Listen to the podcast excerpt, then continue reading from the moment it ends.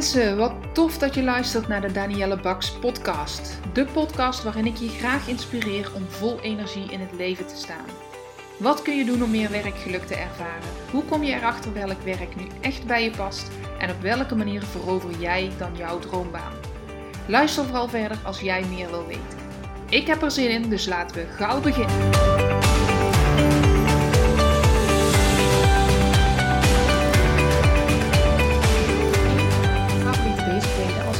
Ben, of ik ga wandelen, of ik zit in de auto, is het luisteren van een podcast.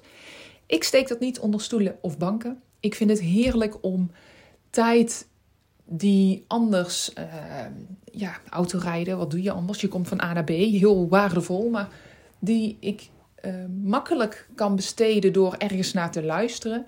Die besteed ik heel graag aan een podcast, omdat ik daar inspiratie van krijg, slimmer van word. Uh, iets, iets leuks, vermakelijks. Het maakt niet uit.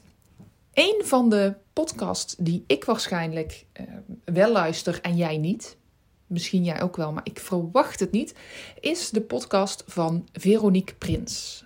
Veronique Prins is een kick-ass business coach, zoals ze dat zelf noemt. Zij geeft boeiende tips voor een bloeiende praktijk. Zij is dus een business coach speciaal voor therapeuten en coaches. En daar ben ik één van. Dus regelmatig ga ik met uh, Veronique op pad naar uh, Barneveld voor mijn opleiding. Of gewoon omdat ik uh, een tijdje in de auto moet zitten. En zij inspireerde mij met haar podcast voor een aflevering van mijn podcast.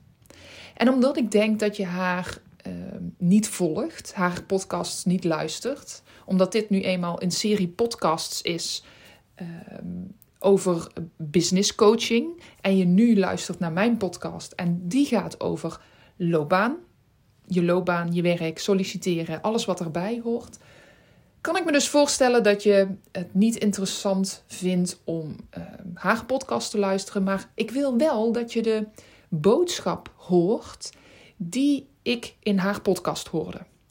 Dus ik bedacht, ik ga gewoon een podcast opnemen. Ik geef alle credits aan Veronique. Ik zal wel mijn eigen uh, woorden gebruiken om uit te leggen hoe zij mij geïnspireerd heeft en uh, wat voor mij de boodschap aan jou is. Maar ik vind wel ere wie ere toekomt. En uh, ja, haar naam moet ik dus gewoon eventjes noemen. En waar gaat het dan allemaal over? Waarom heeft zij mij geïnspireerd? Dat heeft te maken met een uitspraak die ze deed. En de uitspraak is, en zoals ik net al zei, in mijn woorden. Als je een moeilijke beslissing neemt, volgt daarna een makkelijker leven. Of als je een ehm, heftige beslissing neemt, een moeilijke beslissing, een beslissing die heel spannend voelt, een beslissing waarbij je niet goed weet wat het gevolg is, maar je neemt een beslissing waarbij je uh, in meer of mindere mate peentjes zweet, zoals ik dat ooit zeg, dat daarna een makkelijker leven, een gelukkiger leven, een leven met meer energie, een gezonder leven, vul het maar in. En ik denk als je dit luistert, dat je je eigen voorbeeld daarin kan invullen. Dus een moeilijke beslissing, een makkelijker leven je kunt de woorden moeilijk en makkelijker kun je voor je eigen, uh, voor jezelf veranderen. Maar weet wel dat een beslissing altijd een gevolg heeft. En daar gaat het over. Want ook al is die beslissing moeilijk, soms helpt het om te bedenken: ja, maar als ik deze beslissing neem, wat levert het mij dan op?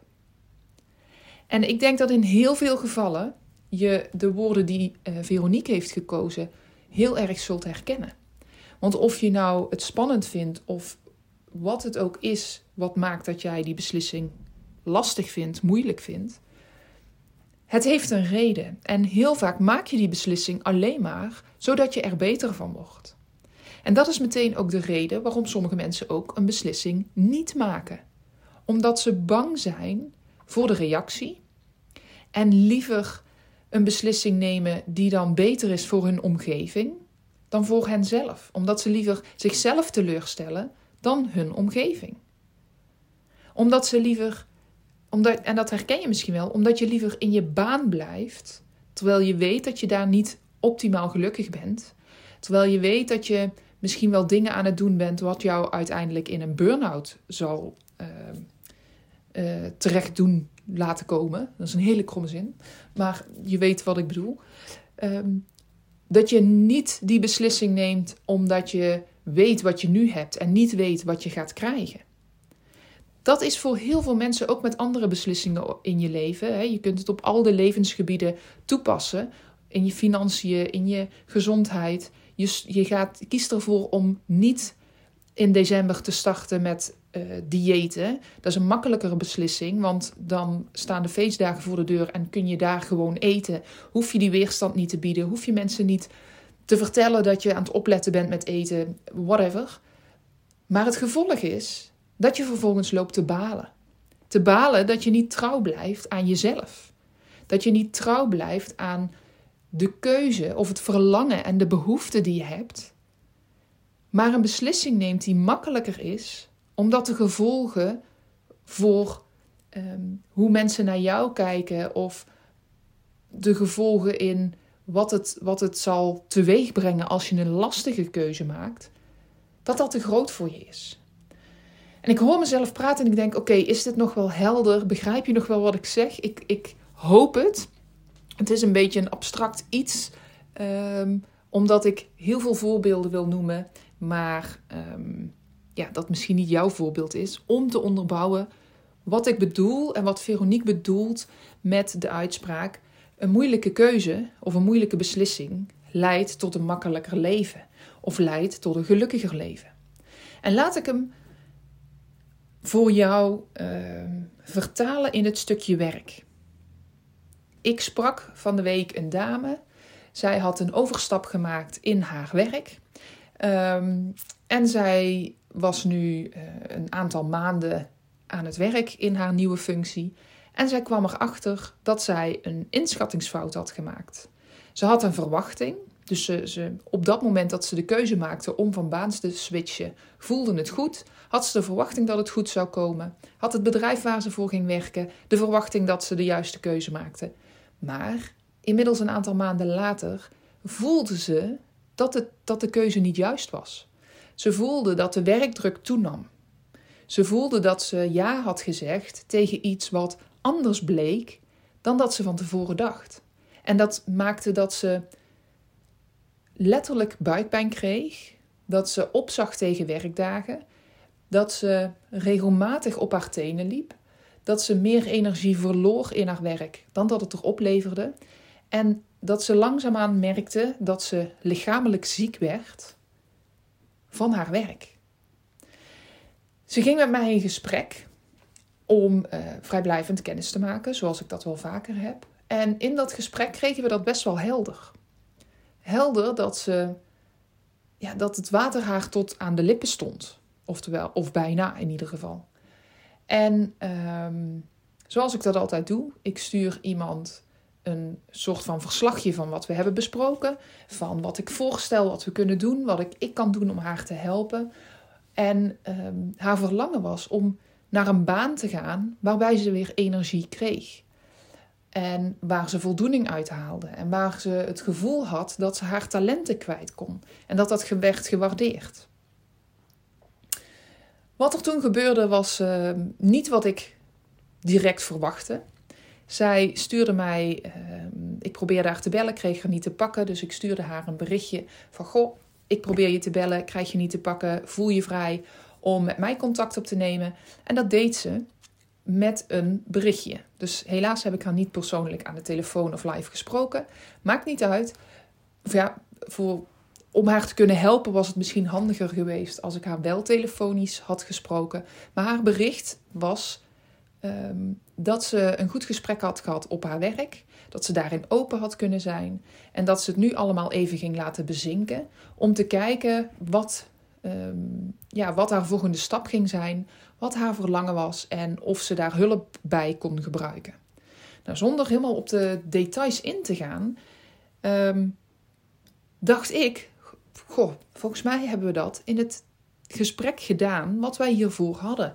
En was het toen heel helder dat, dat waren haar letterlijke woorden, dat ze mist had in haar hoofd en dat ze het niet helder kreeg wat haar volgende stap moest zijn, alleen. Omdat ze emoties ervaren, omdat ze ehm, niet goed wist wat is nu de juiste keuze. Dus als we nou teruggaan naar de zin die ik vandaag uh, in deze podcast met jou deel, namelijk een lastige keuze zorgt ooit voor een beter leven, een gelukkiger leven, een fijner leven, dan was dat, is dit een voorbeeld waarvan ik denk, ja, dit is precies wat er aan de hand is. Want hoe spannend kan een moeilijke keuze ooit zijn? Heel spannend. Ik heb nog nooit iemand gehoord die zei: Goh, ik ga vandaag met veel lood in mijn schoenen mijn uh, baan opzeggen, maar dat vind ik eigenlijk alleen maar leuk. Nee, die emotie die je voelt bij die moeilijke beslissing, dat zorgt ervoor dat je een knoop in je maag hebt, of dat je misschien wat emotioneler bent dan normaal, of dat je je uh, druk maakt om de reactie die je gaat krijgen. Maar ga dan eens terug naar je gevoel, naar jezelf. Wat maakt dat jij die keuze wil maken? Ondanks dat het een moeilijke keuze is. Er is iets in jou wat zegt, en heel vaak is dat je hart of uh, je, je buik, wat zegt: er moet verandering komen. Je moet een beslissing maken. Je moet voor jezelf kiezen. En heel vaak heeft dat met je buik of je hart te maken. En wat het lastig maakt, is dat je hoofd, je hoofdbrein, je hebt drie breinen, zeggen sommige mensen wel eens. Je buikbrein, je hartbrein en je hoofdbrein. En dat hoofdbrein, dat gaat rationaliseren. En dat maakt vaak jouw uh, situatie, praat het goed of, um, hoe noem je dat woord ook weer? Um, bagatelliseert het geheel. Waardoor je de angst voelt of waardoor je ineens druk gaat maken om wat anderen vinden. Jouw hoofd is vaak bezig met de omgeving of de situatie, terwijl jij, jouw, jouw buikbrein en jouw hartbrein zegt wat het beste is voor jou. En omdat die twee met elkaar in conclaaf zijn, misschien niet altijd op dezelfde, in dezelfde lijn zijn, wordt het een moeilijke beslissing, wordt het een lastige beslissing. In het kader van je baan opzeggen, ja, dan gaan, gaat je hoofd wellicht zeggen van, goh, ja, maar dan weet je niet wat voor team eh, je dan krijgt. En misschien wordt het nog wel slechter. Of je weet niet wat um, de financiële beloning gaat zijn in je volgende stap. Of je krijgt weer een tijdelijk contract. Moet je dat wel willen? Want is dat wel zo, um, is dat wel zo vol van zekerheid? Er kunnen van allerlei redenen zijn. Beren op de weg. Wat maakt dat jouw hoofd het een moeilijke beslissing maakt? Maar ben eens eerlijk naar jezelf. En neem die beslissing die jij te maken hebt eens in je gedachten. Als je naar je buik luistert, als je naar je hart luistert, wat zegt dat dan? Wij zijn vergeten en we hebben afgeleerd om daarnaar te luisteren. Maar als je echt luistert naar wat die twee breinen zeggen, om maar even voor waar aan te nemen dat dat inderdaad zo is, hè, dat je een buikbrein en een hartbrein hebt. Als je aanneemt dat dat waar is, dat um, die breinen vertegenwoordigen of zeggen of aangeven wat voor jou het beste is of waar jij het meeste behoefte aan hebt, sta daar eens wat langer bij stil. Want we staan vaak heel lang stil bij alles wat in ons hoofd naar boven komt. Al die beren op de weg, al die redenen, die smoesjes om het niet te doen. Om voor de makkelijkste beslissing te gaan. Om de makkelijkste keuze te volgen. Maar dat is korte termijn gedacht. Jouw verlangens en jouw behoeften zeggen vaak iets over je lange termijn doel. Over hoe jij energiek in je leven kan staan en waar je dan behoefte aan hebt. Over waar je voldoening uithaalt, waar je plezier uithaalt. En als je daarbij stilstaat, dan kun je vaak heel goed voelen waar het hem in zit. Waar het probleem zit, waardoor je een keuze moet maken om van dat probleem af te komen. Om van dat schurende gevoel af te komen. Schrijf dat eens op, sta daar eens bij stil. Want dan wordt die moeilijke beslissing, daar geef je woorden aan waarom het moeilijk is, maar waarom dat je het wel wil. En door er woorden aan te geven, gaat je hoofd het ook snappen.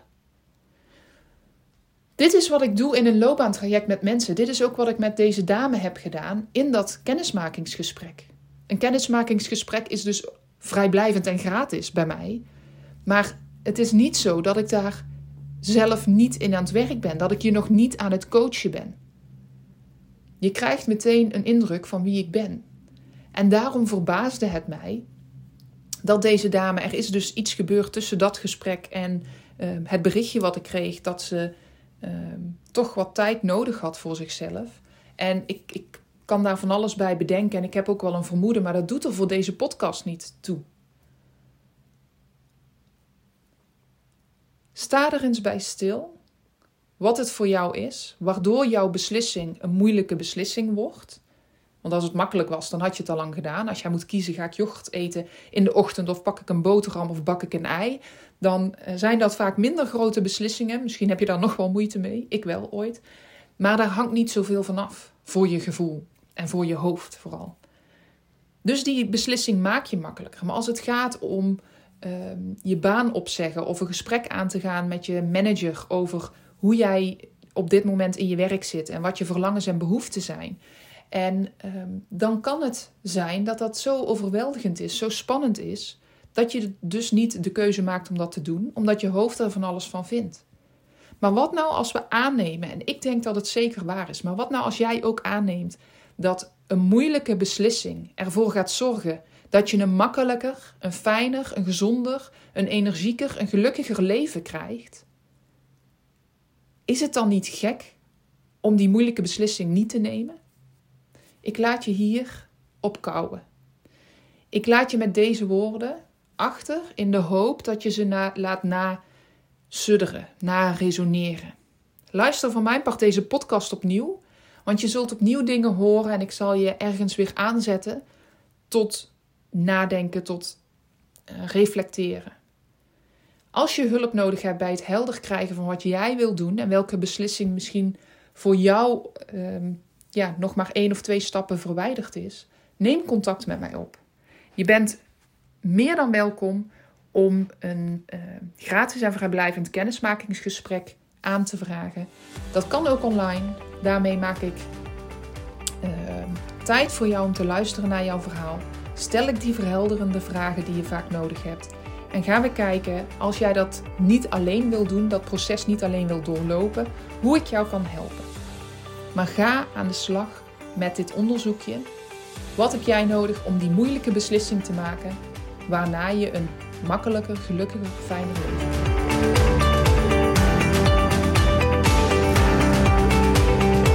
Mensen, dankjewel voor het luisteren naar mijn podcast. Mocht je deze aflevering interessant hebben gevonden, maak dan even een screenshot en tag me op Instagram Stories. Ik vind het ontzettend leuk om te zien wie er luistert en door te delen inspireer jij ook anderen. Hartstikke bedankt alvast en tot de volgende keer.